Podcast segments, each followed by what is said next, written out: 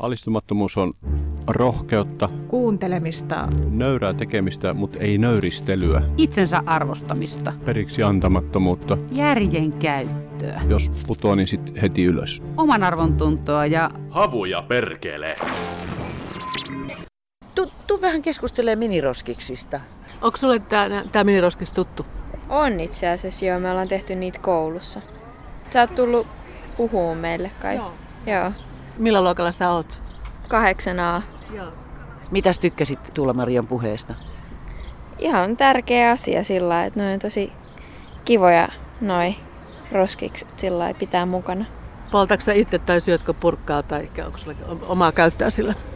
Siis, no syön purkkaa. On mulla joskus ollut tollanen.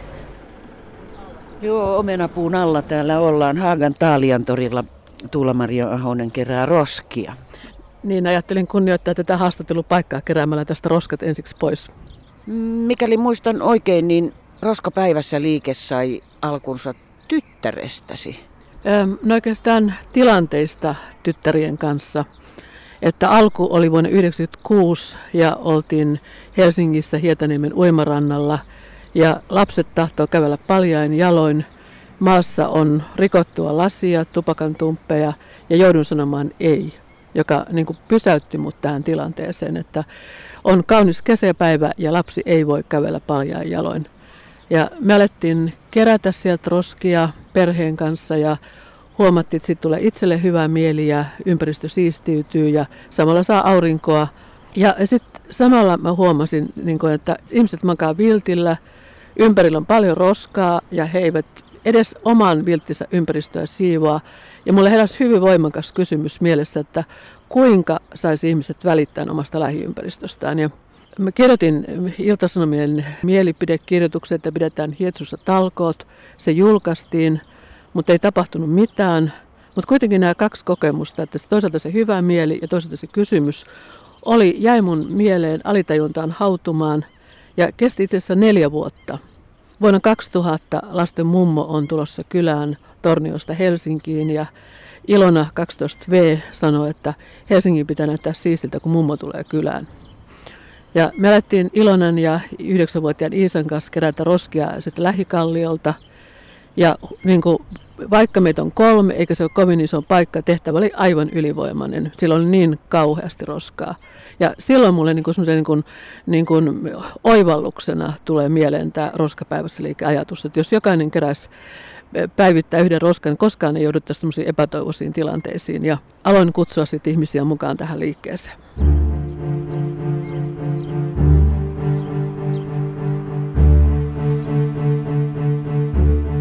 Minkälaisia vastuksia olet kohdannut tämän 14 vuoden aikana? Ähm, äh, niin, niin kuin Suomessa monille tämän roskaliikkeen aloittaminen on ollut vähän se haasteellista, että hävettää kerätä roska, kun, kun muut ihmiset näkee. Mutta tuota, sitten sit kasv, sitä kasvetaan, ihminen kasvaa tämän liikkeen mukana ja sitten sitä jopa niin kuin ylpeänä kerätään. Mutta suomalaisille, kun tämä häpeäkulttuuri on täällä niin lähellä, niin tuota, se on helposti semmoinen, semmoinen että, että kerätään niin kuin ensiksi niin, että kukaan ei näe, mutta myöhemmin sitten, että, että kaikki näkee. Se on aika mielenkiintoinen kysymys, että ei ole yhtään hävettävää heittää roskaa, mutta nouk- sen noukkiminen on hävettävää. Joo, tätä, tätä on monesti, monesti ihmetelty ja, ja niin kuin jostakin syystä niin kuin mä katsoin tämmöisen dokumentin englantilaisista siivoista, että kun siivoja, joka puhdistaa ympäristöä ja hän niin tervehtii ihmisiä, hänelle ei vastata, häntä, häntä kohdellaan niin jotenkin ala-arvoisena henkilönä, koska hän tuottaa siisteyttä, koska hän kerää muiden ihmisten roskia.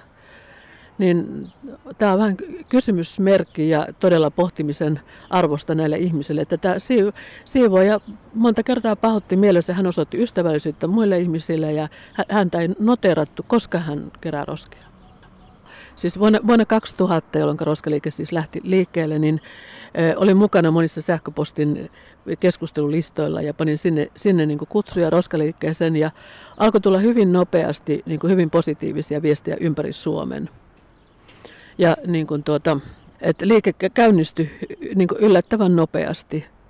Ja, ja sitten oli semmoinen tilanne, että me kerättiin roskia yhdeksänvuotiaan Iisan kanssa. Ja Iisalla on, hän pitää vasemmassa kädessään keräämässä roskaa ja sanoo mulle yhtäkkiä, että tästä liikkeestä pitää tehdä maailmanlaajuinen.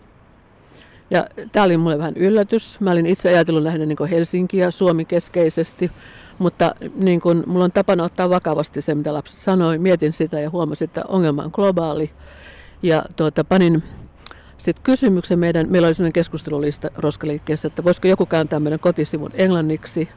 Ja heti löytyy melkein valmis englanninkielen maisteri Oulun yliopistosta, Satu, joka kääntää tämän. Me pannaan se aamupäivällä nettiin toukokuussa 2000.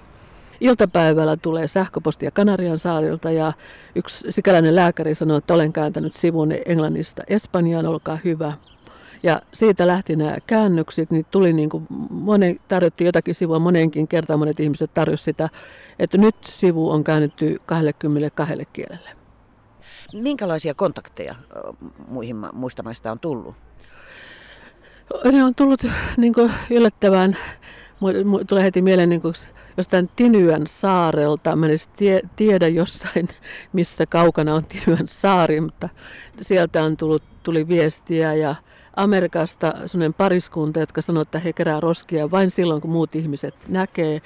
Ja he kokee itsensä niin kuin ikään kuin lintuemoiksi, jotka opettaa uutta käytöstä poikasille.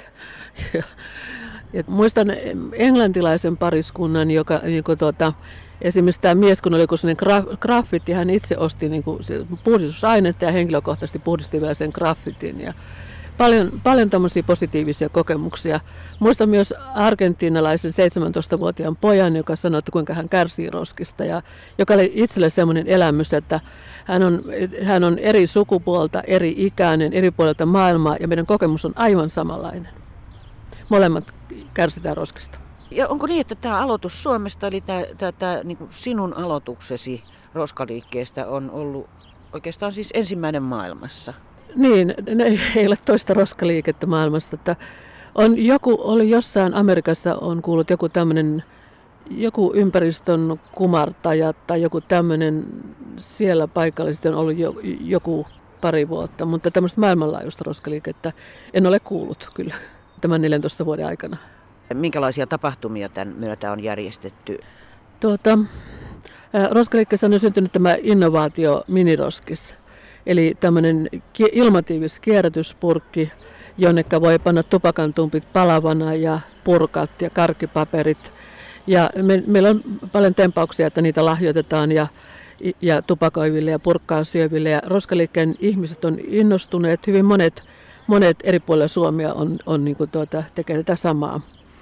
Että me, me kärsitään tupakan tumpeista, me ei haluta, haluta niitä, mutta kun se kärsiminen eikä valittaminen ei auta, mutta kun antaa purkin, niin tuota, sen jälkeen, sen jälkeen niin kun sinne voi panna tumpin eikä sitä pakko heittää maahan. Tupakan tumpihan maatuu hitaasti, 5-12 vuotta.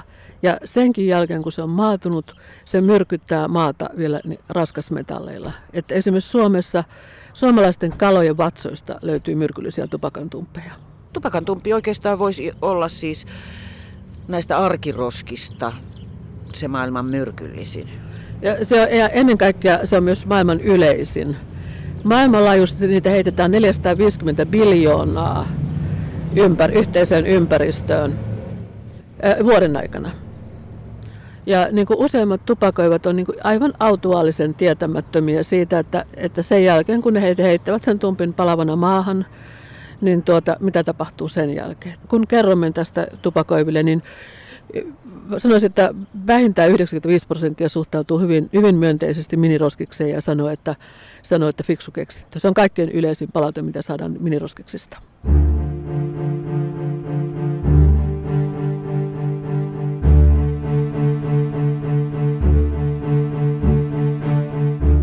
Minkälaista tukea yhteiskunnalta roskaliike on saanut? Kesti muutaman vuoden ennen kuin alettiin saada ympäristöministeriöltä pientä tukea, jota saadaan jatkuvasti, mutta se on kovin pientä suhteessa siihen, että nykyisin kun koulut ei pysty maksamaan vierailuista eikä moni muukaan paikka. Perustavanlaatuisesti ja roskapäivässä liike on tietenkin aina vapaaehtoistyötä, mutta kun itse liikkeen vetäjänä myöskin kerron siitä erilaisissa paikoissa – niin tuota, siitä, siitä tulee paljon, paljon muutakin työtä kuin tämä itse roskien kerääminen, niin siihen todellakin niin kuin tarvitaan tukea, että pystyy viemään viestiä eteenpäin. Sitten on saatu joiltakin kestävää kehitystyötä tekevältä firmalta. Ja nyt mikä on ilahduttavaa, että Helsingin kulttuurikeskus on tukenut meitä. Tämä ilahduttaa minua, koska näen, että tämä ei ole pelkästään siistimistä, vaan tämä on niin kulttuurityötä. Kysymys on ihmisten asenteista ja suhteesta luontoon. Niin koen kulttuurikeskuksen niin erittäin oikeaksi ja sopivaksi tukijaksi meille. Mutta nyt viime haussa emme saaneet kulttuurikeskukselta tukea ja, ja nyt esi, esimerkiksi niin kuin Kanneltalo, Helsinkiläinen kulttuurikeskus, kovasti haluaa tällaisia miniruskistyöpajoja ja nyt olen pitänyt yhden niin kuin ilman korvausta ja, ja tulen pitämään vielä, vielä toisenkin. Ja tuota, ylipäätään on niin kuin näet, että tämmöiset koulut tahtoo ilmaisia vierailuja keskellä työpäivää ja eräiset lasten kulttuuripaikat ei pysty maksamaan edes matkoja eikä, eikä palkkioita. Että tässä on niin kuin tuota, semmoista ristiriitaa niin kuin aina itselle, että haluaa tehdä tätä työtä, mutta ei voi tehdä koko ajan palkatonta työtä. Siinä, siinä joutuu, joutuu perhesosiaalitoimiston asiakkaaksi hyvin pian sillä tavalla. Mikä on pannut jaksamaan tämän työn tekemistä kaikki nämä vuodet? Tuota, no, ehkä ehkä perustavanlaatuisesti se, että mulla on lapsuudesta niin kuin suhde, suhde maahan, suhde, suhde luontoon, suhde metsään.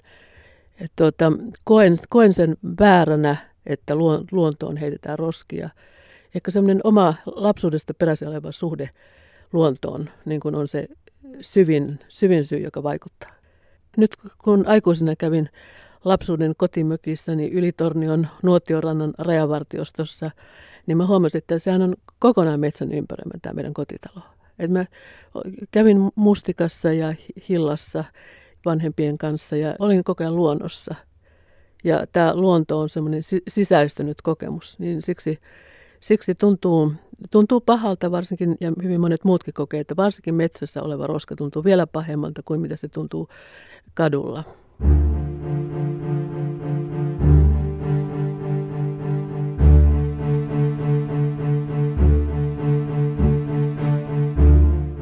Ja sitten tämä kallio, josta, jossa sai alkunsa tämä Roskapäivässä liike idea. Se oli itse asiassa sitten vuosikausia se itse kallio jäi sikseen, koska se oli niin, se oli niin toivoton tapaus ja meillä oli koira, ettei sinne voinut mennä. Mutta sitten oli sellainen tilanne kahdeksan vuotta sitten, että perheeseen tuli kissanpentu, joka tarvitsi jonkinlaisen oman ulkoilutuspaikan – ja mä menin ensiksi yksin keräämään roskia sieltä kalliolta. Tilanne oli äärimmäisen toivoton ja mahdoton.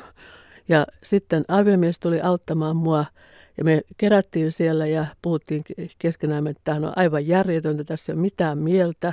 Me ei millään saada tätä siistiksi, mutta me kuitenkin jatkettiin. Ja sitten aviomies sai sen pienen paikan siistiksi ja sanoi, että no on tässä joku mieli, että nyt hän yhden pienen paikan aivan siistiksi. Ja sitten mä aloin kutsua ihmisiä mukaan Kissa Kalliolle projektiin ja siihen kaiken kaikkiaan yli sata ihmistä osallistui. Ja tuota, tämä kallio tuli siistiksi. Ja viimeksi tänä aamuna olen käynyt siellä kalliolla keräämässä roskia. Ja aina kun siellä liikun, kerron ihmisille, että sitä pidetään yhteisvoimin siistinä. Joo, mehän käytiin siellä yhdessä ja se oli hieno nähdä, että, että siinä istuskeli semmoinen tyttöporukka silloin ja roskia siellä ei ollut. Ja tietysti aina, aina roskia tulee, mutta koska se on sellainen perussiisteys vallitsee, niin ne, ne, saa, ne roskat saa niin kuin hyvin nopeasti pois. Ja mä mielen, että tämä on niin kuin mulle sellainen henkilökohtainen pieni luonnonsuojelualue, jossa mä, niin kuin, mä tykkään kävellä siellä kallioisessa maastossa. Se, tiedän jumppa opettajani opetti tämän terveellistä kävellä maastossa, jossa on epätasainen pohja se paikka on mulle tämmöinen henkisesti virkistävä luonnonsuojelualue, josta pidän huolta ja, ja tapaan siellä ihmisiä ja kutsun heitä mukaan. Että, että se, niin kun, se on nyt, tämä on nyt niin kuin kahdeksas kesä ja, ja se pysyy siistinä. Hei. Haagalainen taiteilija Nelli Jurveelius.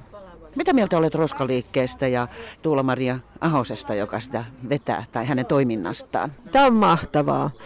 Mä oon ihailu häntä vuosikausia, kun hän jaksaa myöskin talvella saattaa tätä sanomaa eteenpäin. Sitten mä ihanen tätä itsepäistä, systemaattista otetta tähän, joka on niin kuin mun mielestä, että pienestä lähtee suuria asioita. Mikälainen meidän ihmisten vastuu on tästä ympäristöstämme tänä päivänä? Juu, toisaalta kyllä ihan valtavan hyvä. Että se on niinku parantunut ja myöskin lapset, kun mä tämän näen täällä Haagassa, miten lapset keräävät, koululaiset tulevat ja keräävät roskia tuolta keskuspuistosta. Että se on niinku ohjaama ja ne tottuu siihen. Kyllä nämä koulut varmaan täällä lähellä niinku on ottanut, täällä siellä on joku, joka on ottanut tämän, niin tämä esimerkki on ihan valtavan tärkeä. Ja mä oon jo, joissakin persoonallisuuksissa nähnyt tämmöistä samaa päättäväisyyttä kuin tässä rouvassa, joka täällä, täällä on niin kuin liikkuu ja jo vuosikausia on tehnyt tätä ihmeellistä työtä. Tuula-Maria Ahonen, miten sana alistumattomuus kuvaa sinua? No ehkä roskaliikkeen osalta sillä tavalla, että kaikkein helpointa olisi valittaa ja päivitellä, kuinka ihmiset roskaavat ja kuinka minä kärsin siitä, mutta en ole suostunut tähän valittamiseen ja kärsimiseen, vaan otan sen siitä toimintavoimaa muuttaa tilannetta.